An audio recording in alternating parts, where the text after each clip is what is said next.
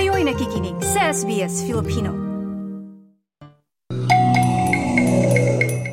Hatid muna natin itong mga pinakahuling kaganapan, mga pinakahuling uh, reaksyon ng ating mga kababayan tungkol sa migration strategy ng uh, Australia. Matatandaan po ninyo, kamakailan lamang ay inanunsyo ng federal government ang mga bagong uh, alituntunin na no at mga bagong dapat uh, sundin ng mga international students at ang mga bagong uh, mga papasok na migrante dito sa Australia. At umani po ito ng sari-saring uh, reaksyon Ayon pa nga po sa skilled worker na si Anthony Maranan, isang magandang pagkakataon ito para sa iba pang mga manggagawang Pinoy na malaki ang kasanayan sa mga highly skilled professions tulad ng mga engineers, IT o kaya naman yung mga cybersecurity experts. Pakinggan po natin ang panayam mula sa kanya.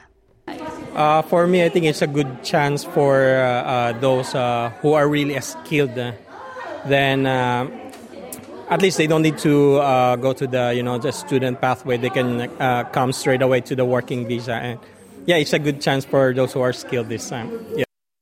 Sa magandang pagkakataon para sa mga nasa skilled uh, profession ayon kay uh, Anthony Maranan. At ito pong si Anthony ay nakakuha ng sponsorship mula sa kanyang uh, kumpanyang pinasukan sa Taiwan kaya't mabilis siyang nagkaroon ng working visa. Nakapagtapos siya ng Electronics and Communications Engineering sa Pilipinas at nagtatrabaho siya ngayon bilang isang machine and service technician sa isang manufacturing uh, company sa Sydney. Ngayon, inaantay na lamang niya na maaprubahan ang aplikasyon para sa kanyang permanent permanent residency at umaasa siyang marami pang kapwa Pilipino ang sumunod at magkaroon din ng ganitong pagkakataon at oportunidad dito sa Australia.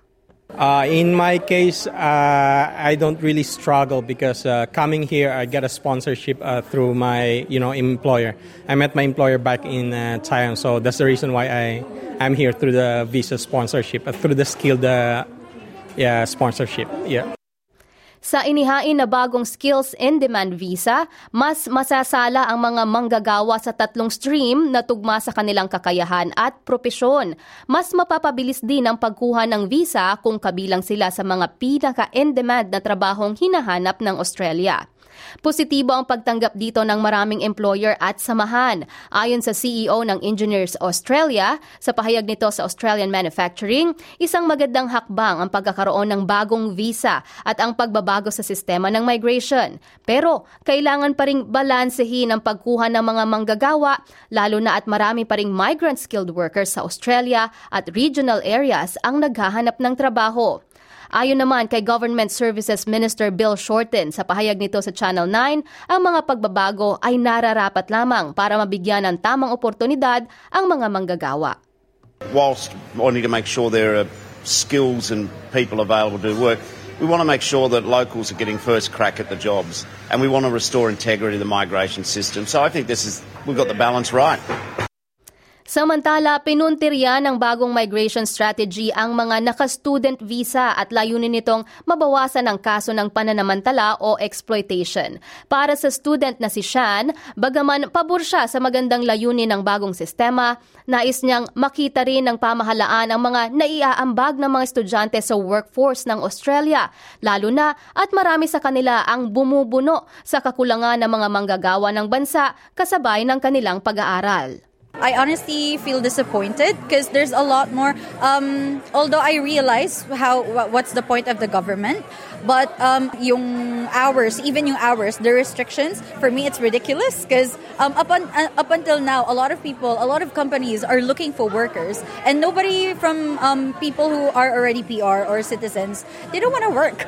That's the truth of it. They don't want to work, and um, there's nobody else but students. But they're trying to restrict students, and so they're forced to, you know, do things under the table, which is very unfair because at the end of the day, pag, pag nalaman siya ng government, mapapahamak din yung students. So, it's a very sad loop. At base naman sa bagong strategiya, mas mahihirapang makapag-apply ng student visa kung ang paaralan o education provider na papasukan ay kasama o napasama sa listahan ng mga high-risk provider sa Australia. Sisilipin din ng mga estudyanteng ilang beses nang nagpalit ng kurso at nag-apply ng bagong student visa. Ayon sa pamahalaan, ang mga international students na nakadalawa o tatlong study visa na ay umakyat sa higit 150,000 iwasan nito lamang taong 2022 at 2023 academic year. Sa susunod na taon, kailangan ng mapatunayan ng mga estudyante ang mga kursong kinuha nila ay makakatulong para sa kanilang trabaho o career at academic aspirations. Samantala, nanindigan naman ang pamahalaan na ang mga hakbang na ito ay para sa ikabubuti ng sektor at hinaharap ng mga migrante at mamamayan ng Australia. I-like,